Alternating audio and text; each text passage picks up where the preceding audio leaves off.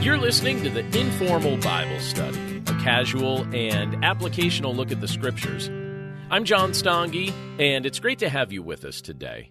Before we take a look at our Scripture today, I'd like to invite you to stop by our website, which is Desire Jesus dot com, and on our website, you'll find links to our bookstore, links to both of our podcasts, our blog, and a link where you can sign up for our weekly newsletter. Each Tuesday, I send out a newsletter with a word of encouragement and some content to help you in your walk with Christ. And if you'd like to receive that each week in your inbox, it's free. All you need to do is just sign up on the website, Desire Jesus dot com. You'll see the newsletter tab. Just click it, and we'll be happy to add you to the email list.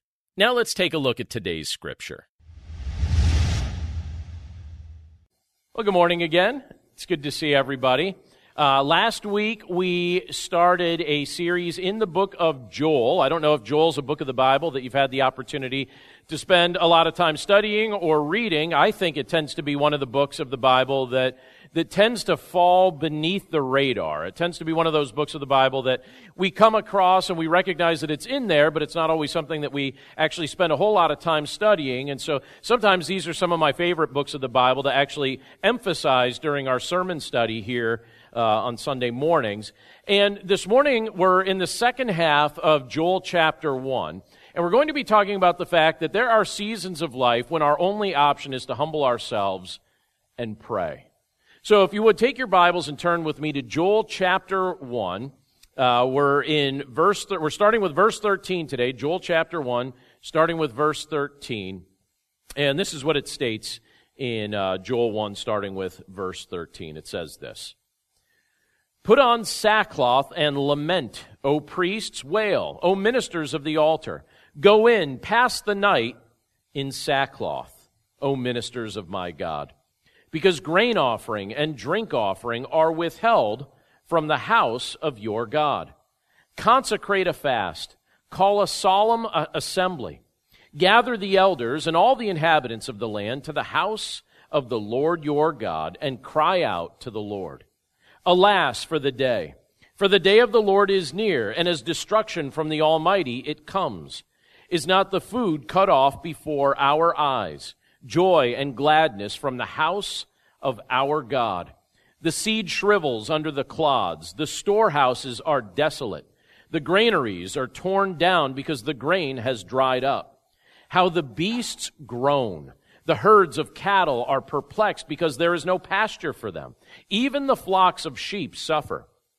To you, O Lord, I call, for fire has devoured the pastures of the wilderness, and flame has burned all the trees of the field. Even the beasts of the field pant for you, because the water brooks are dried up, and fire has devoured the pastures of the wilderness." Let's pray. Lord, we thank you for your word, and we thank you for the privilege that it is to be able to gather together today and to study it together and to worship you as we do so. And Lord, we pray that you'd help our hearts and our minds uh, to be open to what you have in store for us here. We pray that we would understand the truth of your word, and that by your grace we would apply it to our day-to-day lives. So we thank you, Lord, for the privilege to be able to look at it together, and we commit this time to your care. And we pray this all in Jesus' name.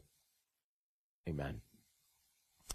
So culturally and personally, I, I think probably most of us would agree with this, but what we, what, one of the things we tend to value culturally and again personally tends to be self-reliance. That tends to be something that we applaud people when they are self-reliant. When our children get to a stage where they become a bit more self-reliant, we tend to celebrate that. When when people we know are self-reliant, we tend to celebrate that. Some of our favorite cultural stories have to do with self-reliance. Many of you know of my affinity for uh, fried forms of chicken.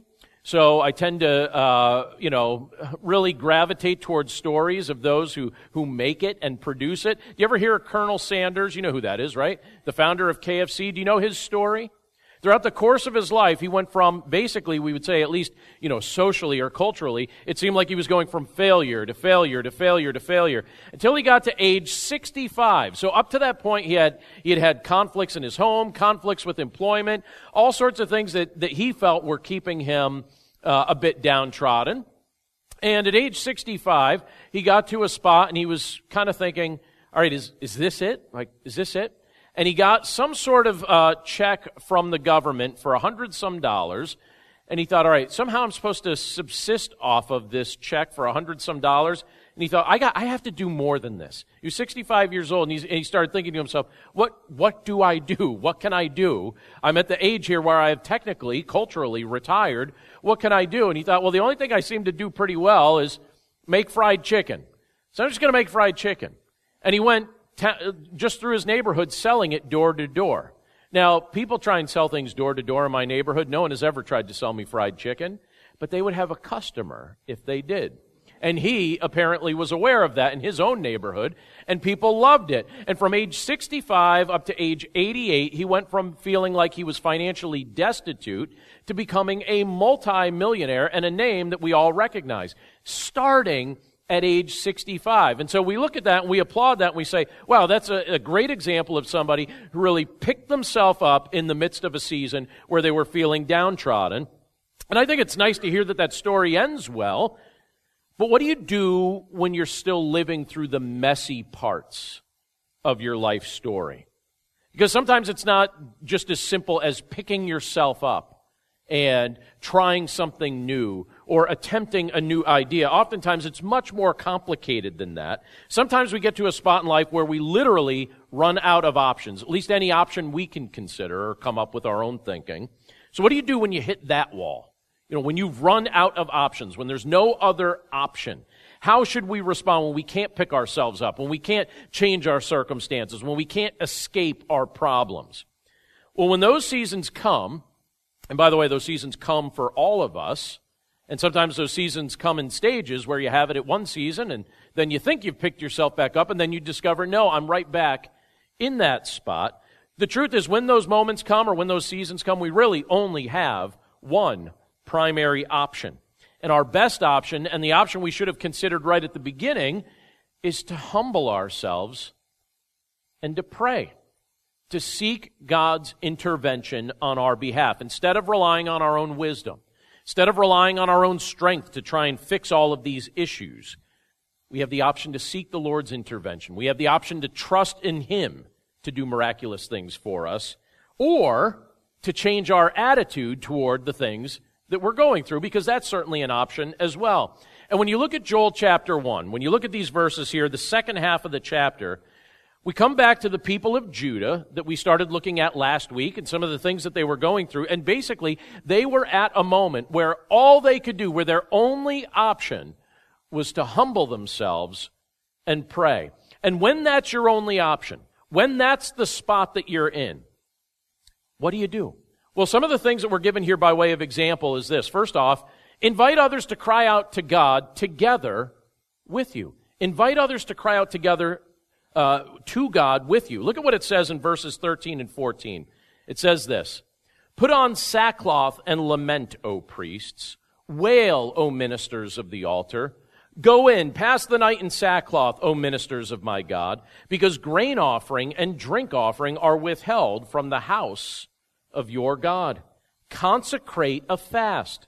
Call a solemn assembly. Gather the elders and all the inhabitants of the land to the house of the Lord your God, and cry out to the Lord." Now let's pause there for just a moment. In the culture of Judah and ancient Israel, you have the priests who played a, a pivotal role of influence in that context.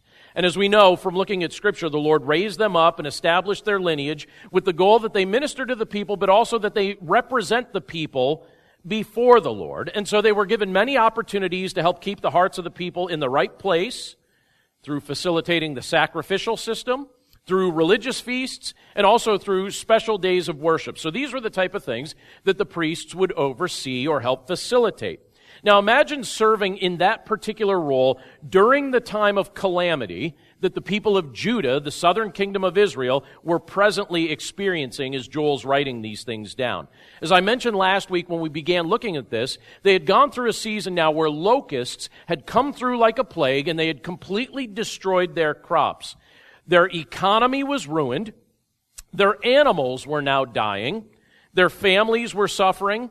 And now, as a byproduct of all that was going on, the people would no longer have the basic items that they would need for the, the, the ways in which they worshiped under the sacrificial system of the Old Covenant. So they didn't have grain. They didn't have drink, these things that they could pre- present as, as, as offerings, as, uh, you know, as tools that aided them in the context of their worship. And they were quickly running out of animals as well, these things that would be offered as sacrifices under the sacrificial system that they lived under. So what that means is that in addition to their physical and their financial and their social problems, they're now experiencing, in a way that's very real right before their eyes, spiritual problems. So it's all coming to a head. Every area of their life, nothing seems like it's working out. It all seems like it's crumbling. It all seems like it's collapsing all around them. So what's left to do in a moment like that? I bring that up because it's very possible that the situation that they were in at this present time, as Joel is referencing these things, it wouldn't surprise me if there's a season of your life where you felt very much like the people of Judah felt like in the midst of this context, where it felt like every single area of your life or every single facet of your life was being impacted by what was going on, when it all felt like it was changing all at once, or when it all felt like it was collapsing all at once. So what did the Lord do for you when you were in the midst of the last season that looked like that? When he did the favor for you of stripping away all the things that you used to trust in or treasure more than him. Because isn't that the type of pruning that he does when we go through seasons like that? When you get to the spot where you realize the only option I have left is to humble myself and pray. And in the midst of that, it doesn't really feel like a favor. But God's, in fact, doing us a favor in moments like that by reminding us that he is sufficient for what we need. And he takes away the things that we used to treasure, and he takes away the things that we used to trust, and he gives us a fresh new opportunity to clean the slate and realize that he's sufficient.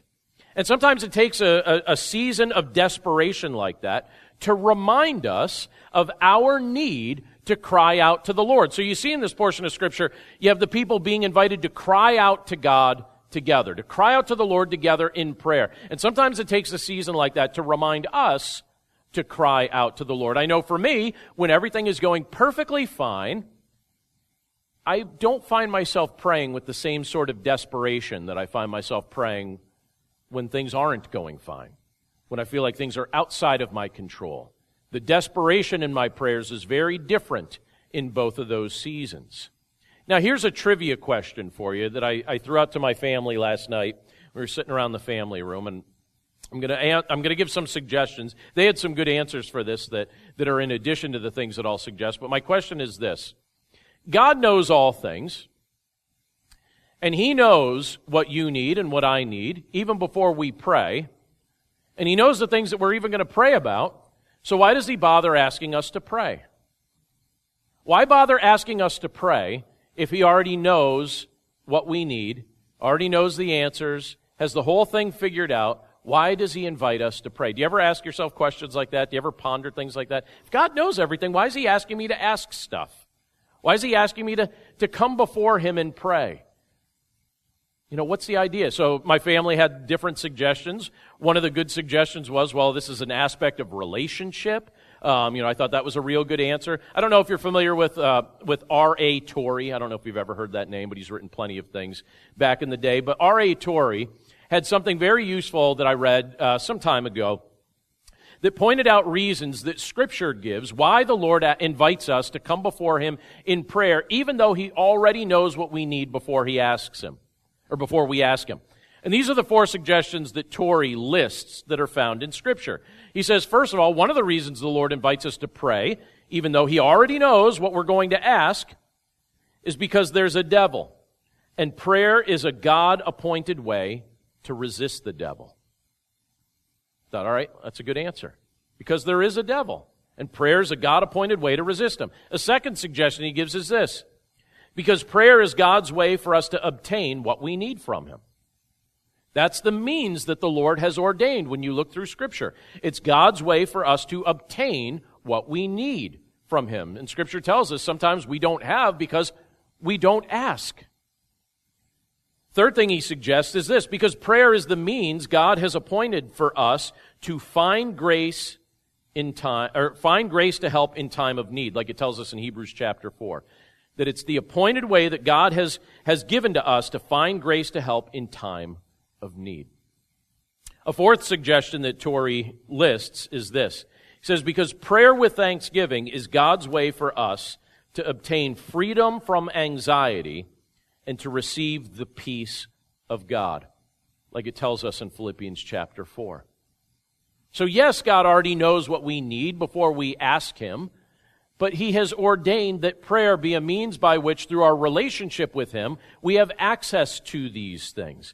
And so Joel speaks, as, as the Lord's speaking through him, he speaks to the spiritual leadership of Judah, living during this time of calamity, living during this time of plague, living during this time of, of sorrow. And his counsel to the spiritual leadership in Judah was to call a fast. He says, call a fast, assemble the people at the temple, and cry out to the Lord together. That's your option. That's the only option you really have in this moment. Cry out to the Lord together. This was a moment for them to collectively humble themselves and pray because their issues were too big to be handled by earthly means or temporary solutions. Now, I'll say this.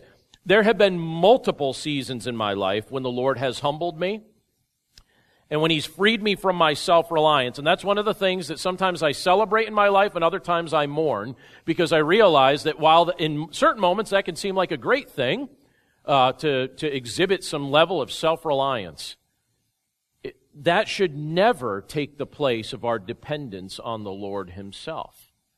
And so I'm actually grateful for the seasons, not that I'm looking for the Lord to do this repeatedly to me, right? Because it's painful to go through, but He knows when we need it.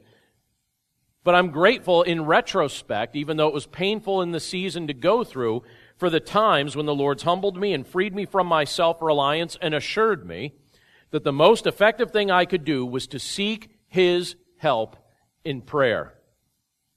And the truth is, it's actually, in a wonderful way, a strange relief when you get to that point. Isn't it when you, when you've exhausted yourself, when you've kept yourself up at night, when you've dealt with all kinds of anxiety, when you've had these things floating around your mind for a long time, and then you finally get to that breaking point when you say, you know what? The only thing that I could do that's really going to make a difference in this context, it's not going to be worrying about it any longer. It's just saying, Lord, I surrender. I give this entire thing over to You. And I ask for Your miraculous intervention to either change my circumstances or change my attitude toward them. And here you have Joel encouraging the spiritual leadership of Judah to invite the people of Judah to come before the Lord with that kind of humility, to come before the Lord and pray. Now, there's something else that this portion of Scripture brings up that I think is worth noting, and that's this, that we need to also admit that God's patience doesn't mean He was sleeping. His patience doesn't mean He was sleeping. Look at verse fifteen down to verse eighteen. It says, alas, for the day, for the day of the Lord is near. And by the way, that phrase, the day of the Lord, we see this repeatedly here in this book. But he says, for the day of the Lord is near, and His destruction from the Almighty, it comes. Is not the food cut off before our eyes, joy and gladness from the house of our God? The seed shrivels under the clods. The storehouses are desolate. The granaries are torn down because the grain has dried up. How the beasts groan, the herds of cattle are perplexed because there is no pasture for them. Even the flocks of sheep suffer. Now again, let's pause there for just a moment. So you see that phrase, the day of the Lord. I pointed it out to us just a second ago, but I even mentioned last week that we'd be seeing this repeatedly as we go through the book of Joel. So the concept of the day of the Lord as it's spoken here, something that, that it, it appears multiple times here in Joel's book, uh, and the catastrophic events here that we have taking place in Judah were actually a foretaste of what that was going to look like. So they're a, a pre-picture, a glimpse of what that was going to look like. And you have Joel speaking of the day of the Lord as being near. Speaks of the day of the Lord as being near. And he says in these verses that there will be destruction on that day. It doesn't sound very pretty, right? Destruction on that day, that food would be cut off, that joy and gladness would seem fleeting, uh, that both crops and livestock would suffer. That does not sound very pretty.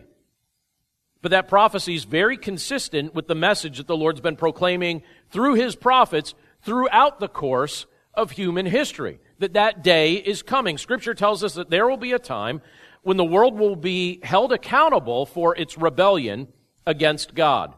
And every single day brings us one day closer to that prophecy being fulfilled. Every single day brings us one day closer to that prophecy coming to pass, to it being fulfilled. And yet there are many people that don't even believe that that's going to take place. There are many people that believe that this earth will never be held accountable for its rebellion against the Lord. And I think, you know, when you when you look at it, you know, we're in a spot here where because God has been patient with us, because God has given us time to repent, there are those who believe that the patience of God means that God is either sleeping or he's not paying attention, or maybe he just doesn't even exist. But it would be a big mistake for us to confuse God's patience with slumber. There's a very big difference between the two, patience and slumber. Very different things. Let me show you several portions of Scripture that address these concepts. In Second Peter chapter three, verse nine, it tells us this. It says, "The Lord is not slow to fulfill his promise, as some count slowness, but is patient toward you, not wishing that any should perish, but, the, but that all should reach repentance." In Second Peter three nine, we're told that. Isn't that a beautiful portion of Scripture? That the Lord shows us patience, and what is he doing in the midst of this season of his patience? And by the way, this season of his patience comes to an end. But while we're in the midst of it, what is he giving us the opportunity to do? Well, the Scripture tells us he's, he's giving us the opportunity to repent, to turn from ourselves, to turn from our wickedness, to turn from our self-faith or our, our self-belief, and to trust in him, to repent, to come to faith in him. I like what it tells us in First Thessalonians chapter five, verse two. There it says this, "For you yourselves are fully aware that the day of the Lord," so we see this concept again, the day of the Lord. But again, it says, "For you yourselves are fully aware that the day of the Lord will come like a thief in the night." So we're in the midst of this season of God's patience. But yet Scripture tells us that the day of the Lord is going to come like a thief in the night, that this season of patience comes to an abrupt and surprise end. When those who thought that God was slumbering or not paying attention all of a sudden realize he wasn't failing to pay attention. He wasn't slumbering. He wasn't ignoring us. He was being kind to us. He was being patient with us. Isn't it amazing to think how patient God has been with us as individuals, but also how patient he's been with us even culturally? You know, when you look at all the ways that humanity just kind of thumbs their nose toward God, says, "Lord, here's what you say, but I don't really believe what you say or that you even exist, and so I'm going to do my own thing, and if this wasn't wicked enough, I'm going to add to my wickedness, and if this wasn't something that, that you know that I shouldn't have welcomed in the past, well, I'm going to welcome it now, and this is going to be the way life goes from now on because I don't think you're ever going to do anything about it, and I don't think that you even exist." And yet Scripture tells us what? "For you yourselves are fully aware that the day of the Lord will come like a thief in the night." And then in Matthew twenty-four, verse twenty-one, it says this, "For then there, there will be great tribulation, such as has not been from the beginning of the world until now, no, and never will be." So Scripture tells us at that time, that day of the Lord that Joel is speaking about here, prophetically, and using this example of this locust plague as an example of, he's saying, listen, the big day of the Lord is coming, this time when God is ultimately going to deal with the rebellion and the disbelief of humanity. That day is coming when the wrath of God is going to be unleashed upon sin and disbelief. Aren't you glad that the story doesn't end there? I always think when we look at a portion of Scripture like this, wouldn't it be entertaining and cruel to end the message right there? Although maybe, maybe it would be good to do like cliffhangers during the summer when everyone's on vacation. It's like, no, and then cut off the live stream right now. Right? It's like, what happens next? Well, the good news is there is a good outcome for those who trust in Christ. But if the story ended right there, just with the wrath of God, that would be utterly tragic for us because we are deserving of the wrath of God. But yet, thankfully, what does Scripture assure us of? Scripture assures us that Jesus took the righteous wrath of the Father upon himself. He took the wrath that was supposed to come to us, the wrath that we were currently under, and he took it upon himself so that we could be forgiven, so that we could be declared righteous in the eyes of God. Scripture tells us that when we trust in Jesus Christ, who took our sin, who took our condemnation upon himself, took the wrath of, of God upon himself, that the wrath of God is then removed from being upon us. How would you like to enter into eternity with the wrath of God upon you or removed from you? How would you like to stand before God with his ra- as, as an object of his wrath or as an object of his mercy? Those are really the only two options, right? We're either going to stand before him under his wrath or under his mercy. I would rather experience the mercy. And we're offered the mercy through faith in Jesus Christ. The wrath is removed from you if you trust in Christ. I love what we're told in John three thirty-six. It says, whoever believes in the Son has eternal life. Whoever does not obey the Son shall not see life, but the wrath of God remains on him. This is why it's so critical that we tell others of their need for Christ. Because you and I have people in our lives, people in our families, people in our neighborhoods, people that we know and love who are still under the wrath of God. But Scripture reminds us that whoever believes in the Son has eternal life. And that faith is evidenced by obedience. We believe in the Son, the wrath that we were once under is removed and it's replaced with mercy. The day of the Lord is coming, but those who have received new life in Christ are not under the wrath of God. In Christ we are forgiven. In Christ we are cleansed of our unrighteousness. In Christ we have hope. In Christ we have confident access to the Father, knowing that He delights in welcoming His family into His presence. So we need to admit that God's patience doesn't mean He was sleeping. It just means He was giving us time, so that he could open our eyes and we could repent. Well, the Scripture brings up one other thing that I want to point out to us today, and that's this. Recognize that the Lord's the solution. Recognize that it's the Lord that's the solution. Look at verses nineteen and twenty of Joel one. It says this, to you, O Lord, I call, for fire has devoured the pastures of the wilderness, and flame has burned all the trees of the field. Even the beasts of the field pant for you because the water brooks are dried up and fire has devoured the pastures of the wilderness. So uh, last summer, so this is a year ago, I was talking to my father-in-law. Um, we uh, have kind of made it part of our pattern that during the summer we go and visit my wife's family, but they don't live super close by, so we try and make the most of the visit. And uh, it takes about seven, eight hours for us to get there from here. And so we were sitting down and talking. Uh, my father-in-law is retired now, but during his career, he was a food chemist. And he worked for a food production plant. And uh, he came up with all sorts of ways to, to you know, produce food safely and cleanly and, and uh, to make sure that it made it to market safe to eat. And one of the things that they kind of specialized at the plant that he worked at was peanut butter. And the cool thing about that, now they also produce ketchup. So sometimes downtown, uh, and they also produced dog food there, didn't they, at one point? No? Okay, what was that that I'm thinking of? You have to tell me later. Different company, but nearby, right? Okay, that's why I thought of that. But whatever was being produced in town, um, the town smelled like that day. So you had ketchup day. So for some people, they'd be like, ah, it's ketchup day. Josh and I had cheesesteaks the other night. Nolan, you were there. Josh's big question for me was, do we have enough ketchup? If not, I need to bring some, right? He likes the ketchup. So, Josh, you would have liked ketchup day, all right? But they also had peanut butter day. And so the town, and then the other plant apparently would have dog food day. Don't visit, go to another town on that day. Um, but the but peanut butter day made the town smell like peanut butter. Wouldn't that be glorious?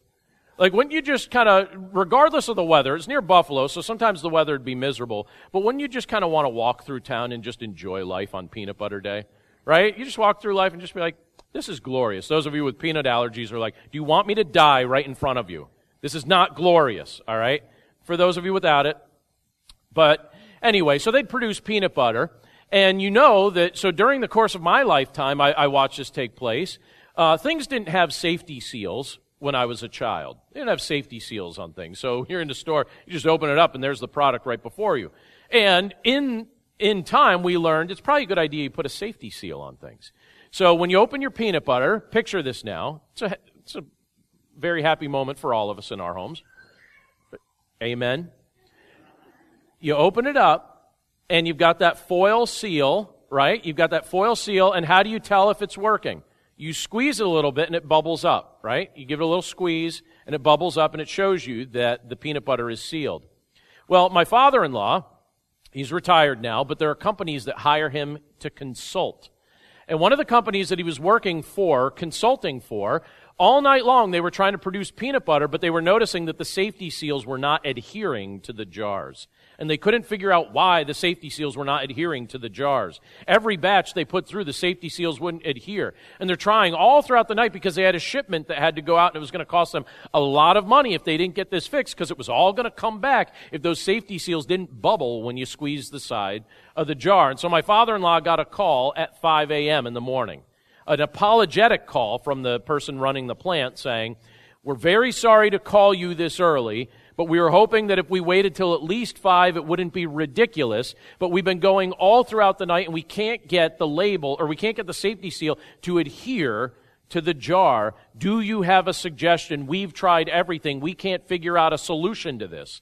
And he said, "Oh, I've seen that problem a hundred times. All you need to do is this, this, and this." And so they went, took his suggestions, and it worked. And all of a sudden, every all the seals were adhering, and everything was fine, and they were rejoicing, and they were happy. And I looked at that, and I, I basically, I, I, you know, looking at my father-in-law, I was like, all right, they are going to hire you to consult for the rest of your life. You're going to be on their payroll for the rest of your life. You realize that? And he's like, I do kind of realize that. That's a good thing, right? That's a good gig in retirement. He figured out the solution. He understood what they needed to do. Then you look at a portion of Scripture like we're looking at today. It's kind of dreary. And when you look at what they were dealing with, the people of, of, of Judah, they didn't feel like they had a solution.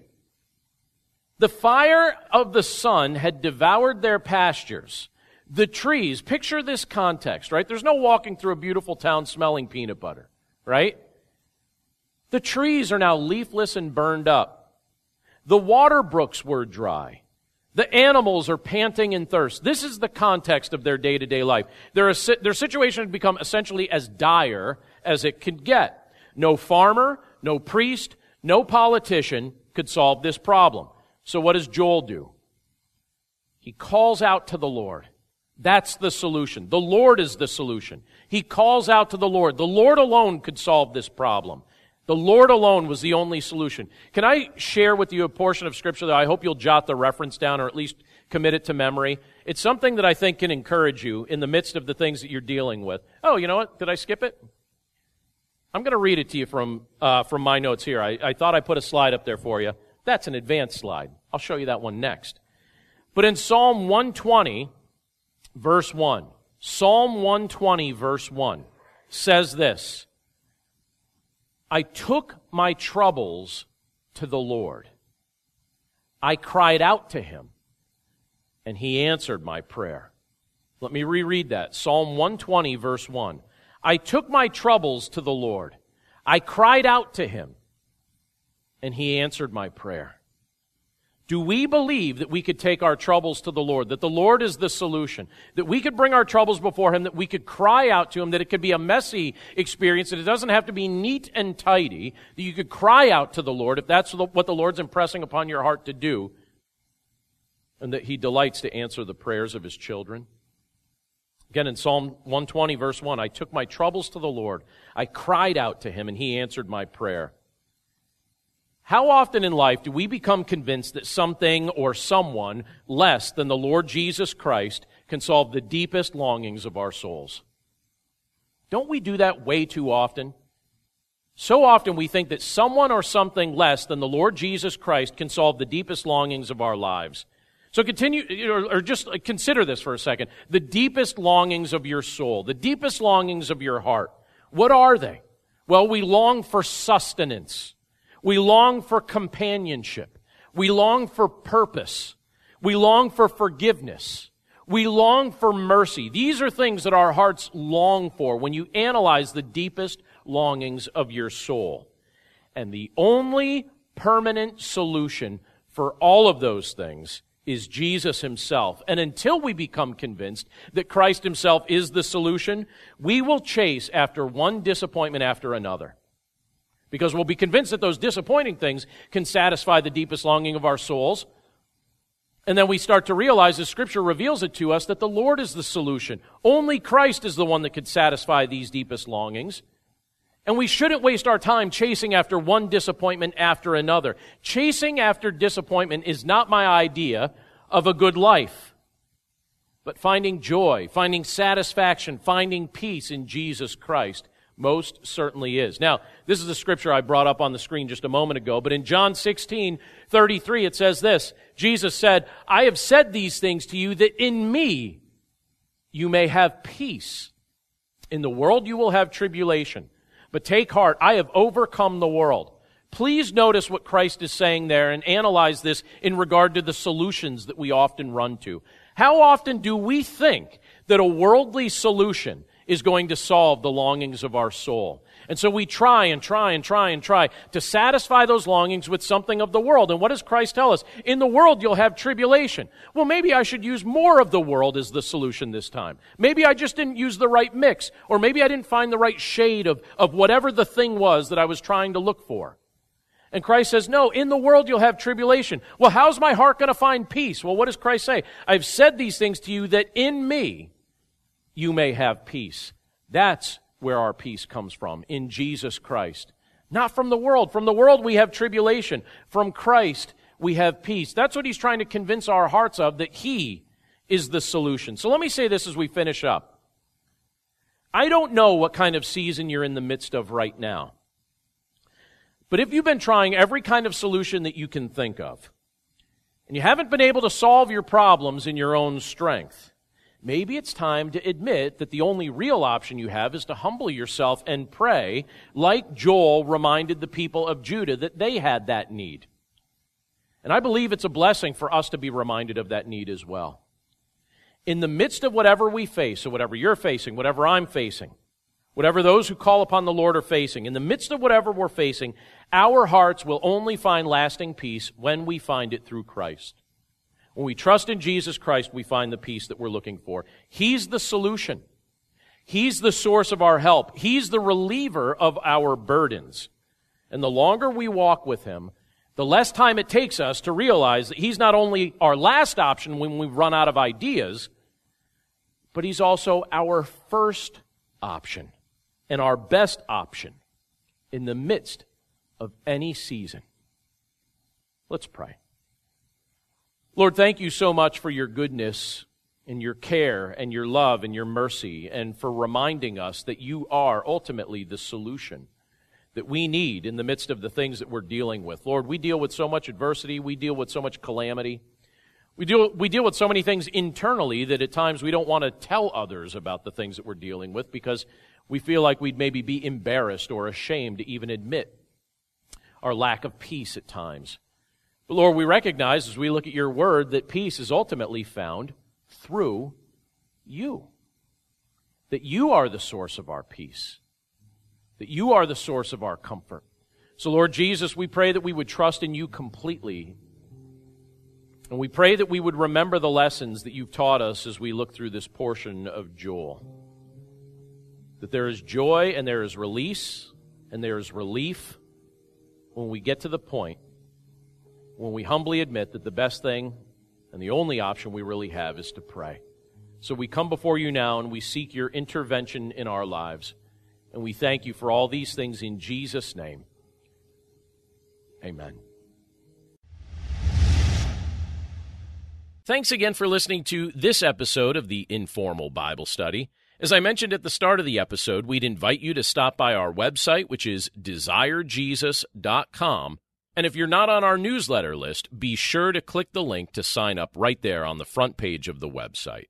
But that's it for us today. Thanks again for listening. We hope you have a wonderful day and a wonderful week, and we look forward to catching up with you again right here next Monday.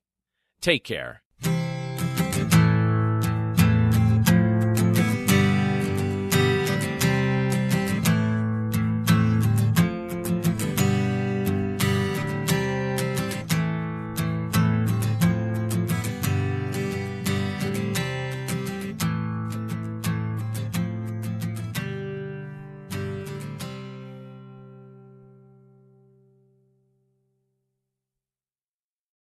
The love of God is immeasurable.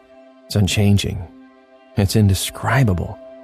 Because God loves you so much, you can sleep through the night in peace. With Abide Bible Sleep Meditation, you can fall asleep fast with relaxing sleep stories based on Scripture. To start listening now, go to life audio dot com or search your favorite podcast app for Abide Bible Sleep Meditation. You can also download the Abide app for more biblical meditations at abide dot com.